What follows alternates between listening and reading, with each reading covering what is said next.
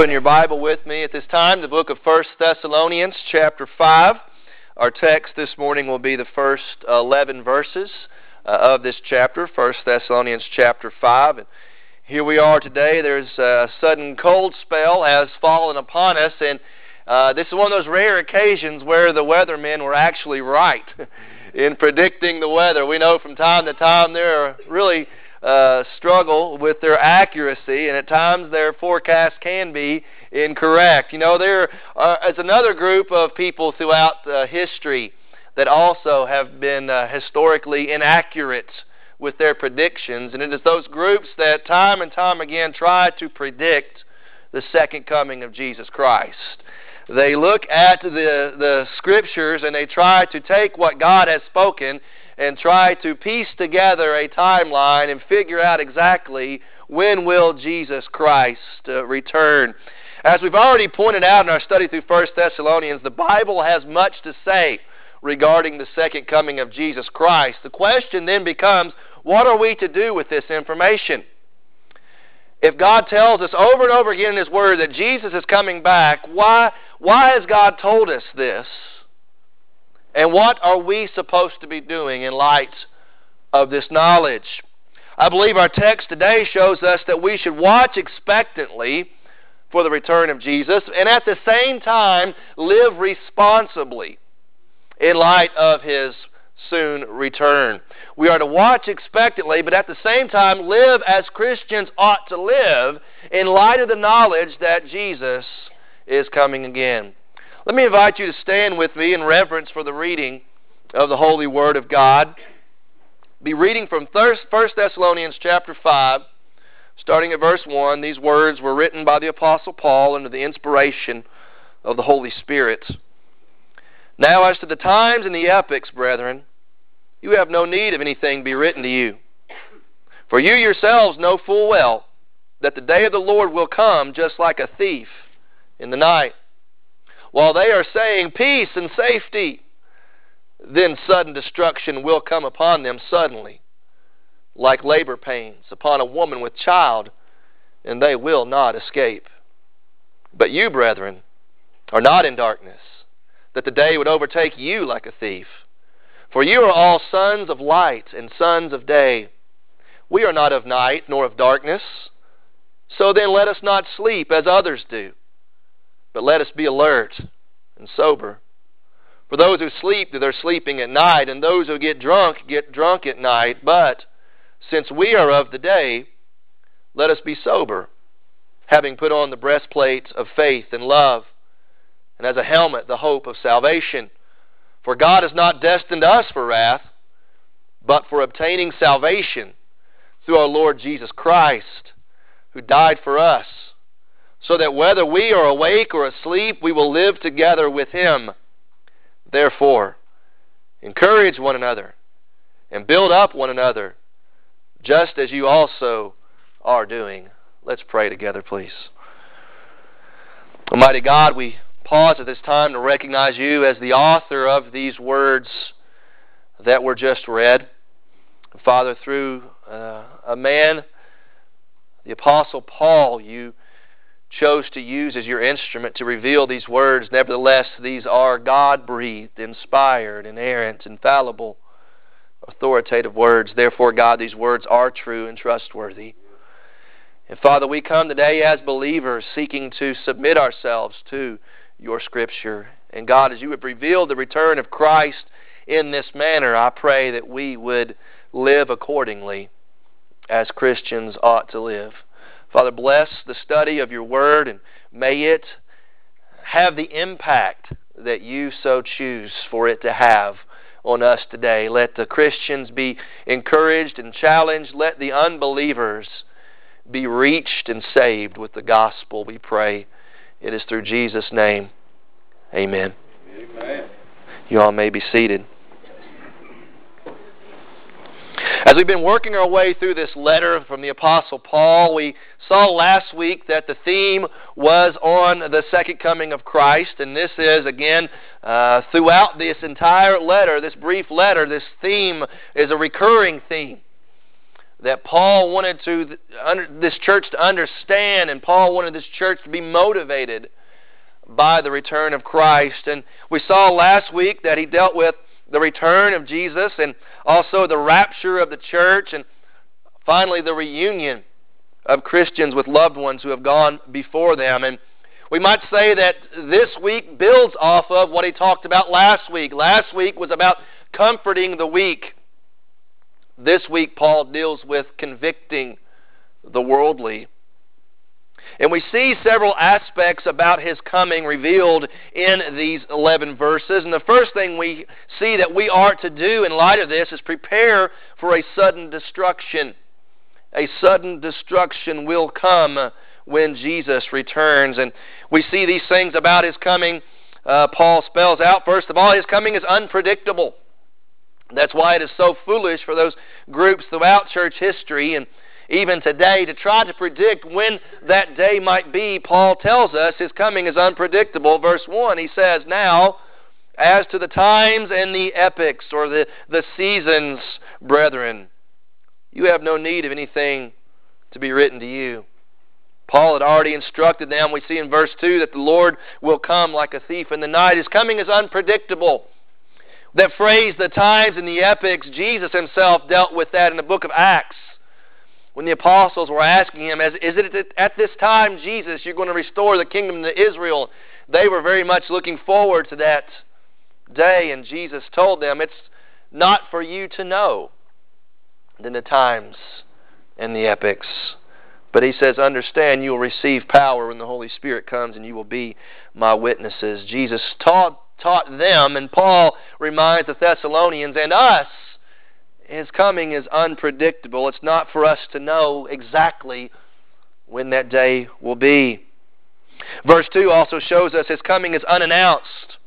It's unannounced. He says, For you yourselves, and, and yourselves is emphatic in this text. He says, You yourself, you, you already know full well.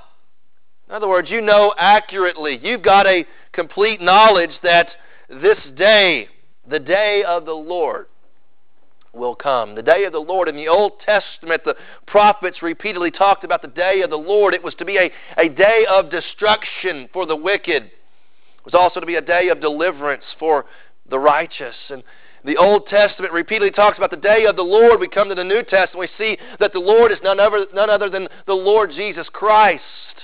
And Paul talks about the day of the Lord, this day of deliverance, this day of destruction is the day of Christ, the day of his return. He says, You yourselves know accurately that the day of the Lord, Jesus' return, it will come just like a thief in the night.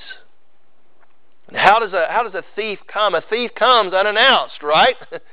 a thief comes when you least expect it. You know, a thief doesn't send you a text message to say, you know what, I'm going to I'm going to come and I'm going to break into your house on Tuesday. Make sure you're not there at such and such time. And then you pull out your phone and you say, All right, I need to put this on my calendar. The thief is coming at this time. That's not the way thieves operate, is it? You know, six years ago, some thieves came and stole the copper out of the air conditioners here at the church. They didn't give us any advance notice. They come suddenly, they come unannounced. And Paul says, when Jesus comes, it's going to be like that thief. We're not going to know in advance exactly. You know he's coming, we just don't know when. His coming is unannounced until that day. Verse 3 shows us his coming is unavoidable. While it is unpredictable and unannounced, it is coming and it is unavoidable. And Paul tells the church that in verse 3. He says it's going to come in a time while they are saying, and, and throughout last week's text and this week's, there's a repeated contrast between us as believers and them as unbelievers. And he's going to spell that out some more here in just a minute. But he says, while they are saying peace and safety, while they are prideful in their predictions about their own security, their own state of being. He says, while they are saying this, peace and, dis- and safety, then destruction will come. Destruction. Not annihilation, but destruction being the, the punishment and the wrath and the justice of God. It will come to them suddenly. And then he gives an analogy like labor pains upon a woman with child. Now, I've never been with child, so I can't say firsthand. But I have been very close to a woman with child when those labor pains set in. And it comes suddenly unexpectedly. At any moment, suddenly, there it is. And you know, you know it's coming eventually. Nine months down the road, there's going to be labor pains. I just can't put it on my on my schedule. It's going to be on this day at this time, but I know they're coming. And it comes suddenly. And Paul says when Jesus returns, it's going to be just like that. It's unavoidable. It will come. And it will come suddenly, unannounced, unexpected, but it will come like labor pains upon a woman with child. And then he says, and they, those who were saying peace and safety, he says, they will not escape. And in the Greek, he uses a double negative there. In English, we, we can't do that uh, because we, we, we know that's, that's not correct. You know, to say uh, no, not escape, but in Greek, it's emphatic. And he says, no, they will not escape. It's unavoidable. Destruction will come to those who are not prepared. You know, occasionally we will hear uh, geologists forecast uh, a, a great earthquake. You all heard the stories. You know, one day the the, the whole western seaboard, uh, California, will fall off into the ocean, and some of y'all may not be too sad about that. I don't know, but they forecast these things and they say Kentucky's on a major fault line and they say one day there's going to be, you know, quote, the, the big one. And, and if and when that day ever comes, there will be sudden destruction. And Paul says about the return of Christ, the Lord will come, there will be destruction, and there will be those who do not escape the day of the Lord. So prepare for a sudden destruction with this knowledge of his return. But also, as Christians, we should preserve a spiritual distinction. A spiritual distinction. You know, what do we do with this knowledge? Okay, Jesus is coming back. There's going to be a day of destruction. There will be those who are not prepared. As Christians, we know He's coming, so how should we be prepared? What makes us distinct? from those. First of all, Paul gives a spiritual affirmation in verses 4 and 5, and he says, But you, brethren. And he says, They will not escape because they don't know. He says, But you, brethren. And there is the distinction there between the non Christian and the Christian. But you, brethren, you are not in darkness that the day would overtake you like a thief. It says Jesus is coming unannounced like a thief, but you're not in darkness like they are. There is something different about you as a Christian. You are not in, you are not in the dark. You are not ignorant of the truth. The light of Christ has shone in your hearts, and you have been changed. You've been transformed. Along with this transformation comes a new intimate knowledge of God and God's plans. In verse 5, for you are all sons of light and sons of day. And in the Hebrew, when you would say someone was a son of, that means they carried that same characteristic. To say we are sons of light, and if God is light, then we, we are to bear His resemblance.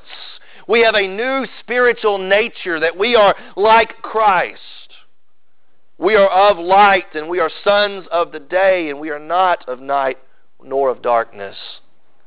And there's this distinction between us, Christians, them, non Christians, us, light, them, dark, us, day, them, night. And as we're going to see, the distinctions are spelled out even more so in the next few verses. But what Paul is saying there is a spiritual affirmation that we will not be shocked because we are not in the night and We are not in the dark. And dark, as I said, talks about the, the characteristic of ignorance. You, you, you can't see, you just don't know. You're in the dark. But also, it bears not only ignorance, but immorality. Paul says those who are in the dark, they don't know any better, so therefore they don't live any different. They, they live like they are in the dark. Those who do things that they are ashamed of like to operate in the dark so no one sees them. Paul says that's the same way spiritually. But, brethren, you are not of the dark. You are sons of light, sons of the day. Christians, we have a new creation. We have a new nature. We have a spiritual affirmation from God. We are distinct, therefore, we should live like it. Verse 6 and 7 says we have a spiritual admonition. Because you're different, so then don't live like lost people. If you're not lost, don't live like it. Verse 6 So then, here's the result of this knowledge you are sons of light, sons of day. You're not of night, you're not of darkness. So then, let us not sleep as others do, but let us be alert. There's another distinction between being sleepy, being groggy, and being alert. You ever tried to drive when you're sleepy? Oh, it's miserable. rolling the window down, you're turning the music up, you know, you're, you're, you're tapping your, your steering wheel, you're tapping your leg, you know, sometimes I'll even try to pinch myself, try to stay awake. It's, it's miserable. Paul says that's not the way to operate as a Christian. You're not to be asleep, you are to be alert, you are to be on guard, you're to be watching. Because you know you're in the light. You know, you see, you've got the truth. You know Christ is coming. You know Judgment Day is coming. And with that knowledge, you are to live differently, Paul says. Let us not sleep as others do, literally, as the rest. There's another distinction that draws in what we looked at last week. Paul says, We don't want you to be uninformed, brethren, about those who have fallen asleep, so that you will not grieve as the rest who have no hope. Paul says, as Christians, we grieve differently because we have hope. Paul says, as Christians, we are to live differently because we have hope, because we are in the light, we have truth. The rest, Paul says. We don't live like the rest. We don't sleep as the rest do. They don't know any better. We are to be alert and sober. Literally, the word sober means self controlled. We are to have our wits about ourselves.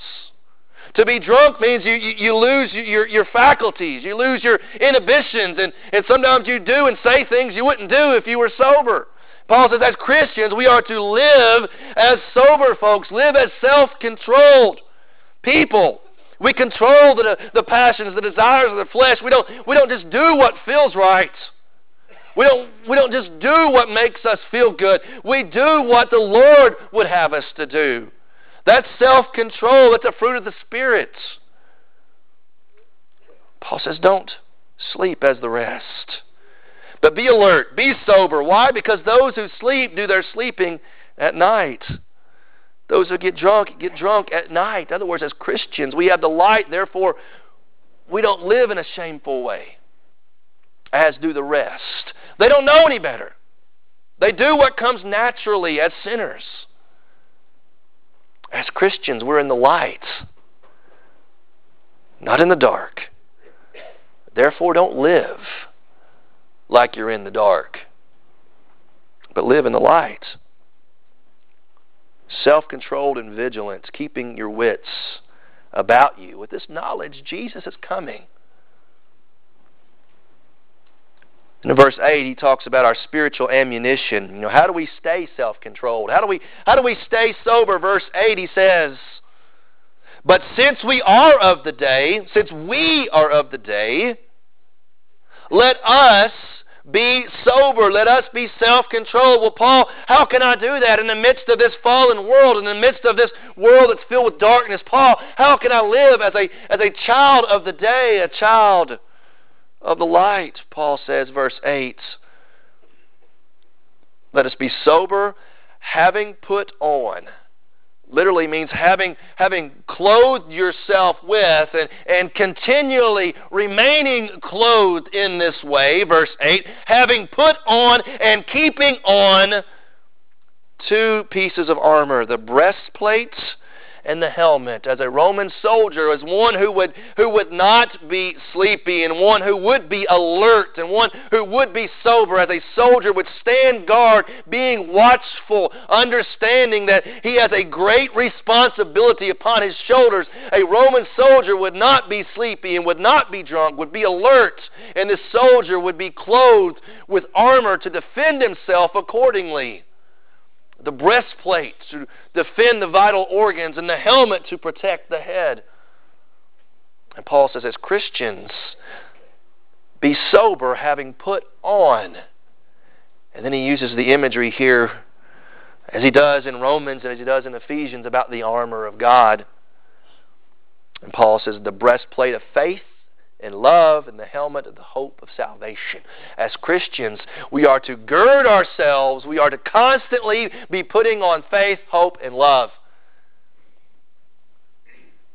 The virtues, the prime virtues of the Christian faith, hope, and love. And Paul, one of his favorite things, we've already seen it in this letter several times, haven't we? Emphasizing faith, hope, and love, trusting in God hoping in the future because of knowing what God has done in the past, and then loving the Lord accordingly because of what He has done, and then loving others as an extension of our relationship with God. Faith, hope, and love. Paul says, keep faithing, keep hoping, keep loving. And that's how you stay sober. That's how you stay self controlled. In this world of darkness, keep putting on faith. Keep putting on hope. Keep putting on love. And then acting out and living out faith, hope, and love. As a Christian, that's how you stay grounded.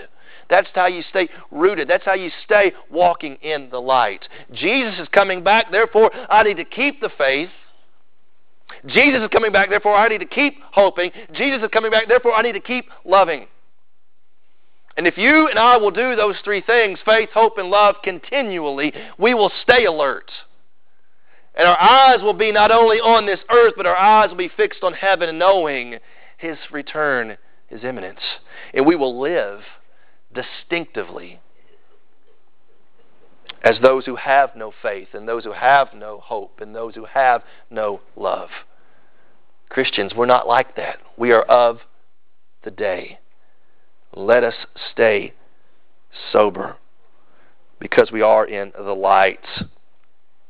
The back parking lot of the church, there is a light that's on the corner, and that light has been out uh, for the past uh, several weeks. There had a problem with some water getting into it, and it short circuited, and the light went out, and it also took out some of the lights inside the church that were on the same uh, breaker there.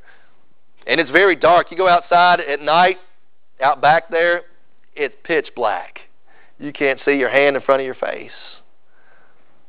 So that's why it's so important to have that light, because we can see and be aware. And that light drives back the darkness. And Jesus says himself, I am the light of the world. Whoever walks in me walks in the light and not in the darkness. So Jesus is the light of the world. But you know who else Jesus said is the light of the world? He said, You are the light of the world as believers, as Christians, as followers of Christ. He says, You are the light of the world. A city of the hill on a hill should not be hidden, and a light should not be put underneath a basket. Therefore, let your light shine before men, that they might see your good works and glorify your Father in heaven. Christians, we are in the light because He is in the light. And if we are sons of the light, we will bear those characteristics of the light, and we will shine in the darkness, and the light is distinct from the darkness. The light is different from the darkness. How different are you in this dark world? Are you shining the light of Christ? Are you reflecting the light of the sun? Are you preserving a spiritual distinction? Finally, we are to proceed as believers to a secured destination. Our courage moving forward is as we looked at before, is rooted in what He has done already in the past. And therefore, we know because of what He has done already, we are moving in the right direction to a secure destination. And why do we have courage? Well, first of all, verse 9 shows His election give us, gives us hope. It says, For, because God has not destined us for wrath, but obtaining salvation through our Lord Jesus Christ. Elections, we already said elections coming up Tuesday. The way elections work in our minds is we, we look at the different candidates and we weigh the pluses and the minuses and we choose the one that we think is best. That's not the way the election of God works. What God looks and He sees humanity and He says they're all sinners. They're all deserving wrath. But God says, I will choose some. I will choose some to display my glory and to, and to display that I am love. I will choose and I will pardon and I will forgive some. And we have faith and we have hope because God is a God who loves and a God is a God who demonstrates that by choosing. Paul referenced that already in chapter 1 that he saw the evidence of their election through their lifestyle. God has not destined us for wrath. And the flip side of that is that there are those who are destined for wrath. But God has not chosen us, God has not destined us for wrath, but what? For obtaining, for gaining salvation, being saved from the wrath. How? How can I be saved from the wrath that is to come, the destruction that is to come suddenly? How? Obtaining salvation through our Lord Jesus Christ. Through Him and Him alone. Christ is the only way. He is the only way to be saved from that wrath that is to come. So Paul talks not only about God's election that gives us hope, salvation through our Lord Jesus Christ, but also his redemption in verse 10 that gives us hope. Speaking of Christ, he says, through our Lord Jesus Christ, verse 9, in the verse 10, who died for us. Because Christ died for us. As a Christian, it's about Christ. Not just Christ, but Christ died. Not just Christ died, but Christ died for. Christ died for a reason. Christ died for a purpose. What is that purpose? Why did Christ die? Why did he die for? He died for us, verse 10 says. Christ died for us. That's a very rich statement. Speaks about the substitutionary death of Jesus. He didn't die for his own sins. He didn't die because he was guilty. He died because we, as sinners, we are all guilty. We have all fallen short of the glory of God. We are all by nature, Paul says, children of wrath and sons of disobedience. But Christ died for us. God demonstrates, Paul says, Romans 5 8, his own love for us in this. While we were yet sinners, Christ died for us. The redemption that we have in Christ because of what he has done for us. And notice how verse 9 and 10 spells this out. Our Lord Jesus Christ, who died for us so that whether we are awake or asleep, and there's some debate about what he's talking about there, awake or asleep, he's talking about living or those who have passed. That's a terminology he used last week. Or it might be those who are alert and those who are not so alert as believers. But the good news is it doesn't matter if we're alive or dead as Christians. It doesn't matter if we are alert and faithful as Christians or if, if we have dropped the ball as Christians. It doesn't matter because it's based upon His faithfulness, Christ who died for us. So whether we are awake or asleep, we will live together with Him. Notice that Christ died for us so that we will live. Christ died. We live. We got the, we got the good end of the stick on that deal. Christ died so that we live. Christ paid our penalty so that we can be forgiven. Christ went to the grave so that we can go to glory. Christ died so that we will live. It is His redemption that gives us hope. We are preserved by His work, finished, completed on the cross. Through our Lord Jesus Christ, who died for us, so that whether we are awake or asleep, we will live together with Him. His communion gives us hope. Notice that. We will live together. We will live together. We will live together. It's a truth that Paul established last week, wasn't it? When Christ returns, that, that we will be gathered. Those who are alive and those who have already passed to be with our Lord, there is a grand reunion. We will live together. We, those who have put their faith and their trust in Christ, we, collectively, brothers and sisters, we will live together. We will live together, not only just us together, but we will live together, verse 10, with Him. With Him. The grand reunion is us together and also us together with Him. With Him. His communion, His, His reunion with us and our loved ones. We will live together with Him, and that gives me hope. And I pray that gives you hope. No matter what you're going through in this life, we will live because Christ died. We will live together with Him if we are children of the day and children of the light, born again by His saving grace. His communion gives us hope. Finally, His instruction gives us hope. Verse 11 Therefore, y'all heard this. What does that mean? You don't pass therefore what? Until you remember what it's there for. It tells you, in light of everything Paul just said, in light of the fact Christ is coming, there's sudden destruction, but we are children of the light, we are distinct, we are different, and Christ died for us.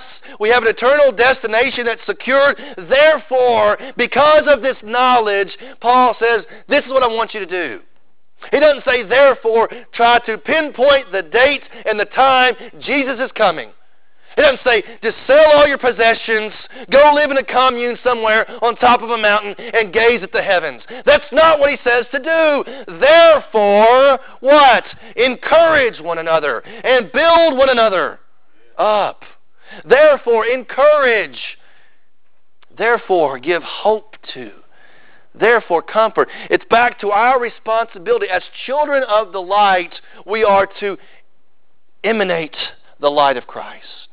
Therefore, encourage one another. Church, we are here to encourage one another because Christ has died for us and Christ is coming again and we will be reunited and we will live together with Him. Therefore, encourage each other with that truth.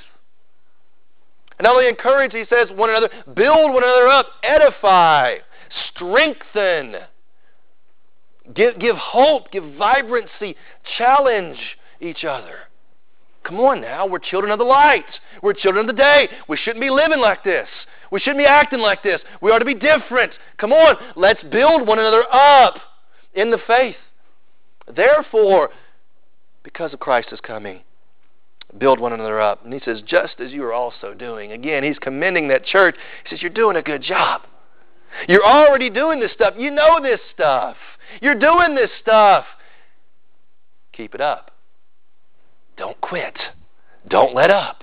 Don't stop. Even so, even much more as the day is approaching, Hebrews 10 says, keep provoking and stirring and encouraging and challenging, building one another up. Our ministry is to keep one another gospel focused, focused on the goal, on the destination, that destination that is secured in heaven. You know, from time to time, you'll be asked to give directions to somebody. I was asked yesterday, somebody said, you know, can you tell somebody how to get from here to the Cracker Barrel in Mount Sterling? And, oh, yeah. I know where the Cracker Barrel in Mount Sterling is. And so you, you start with where you're at, and then you give direction, and then what? There's a final destination. There is a, a, a pinpoint. There is an A, there is a B, and you're going from here, and you end up here. What would be the point if I just sent them rambling and driving in circles? Okay, you go to Lexington, you hop on Highway 4, and you just keep going. That'd be useless, wouldn't it? But there's a lot of people living their life, and that's their direction. They're just going and going and going, and they have no final destination in mind.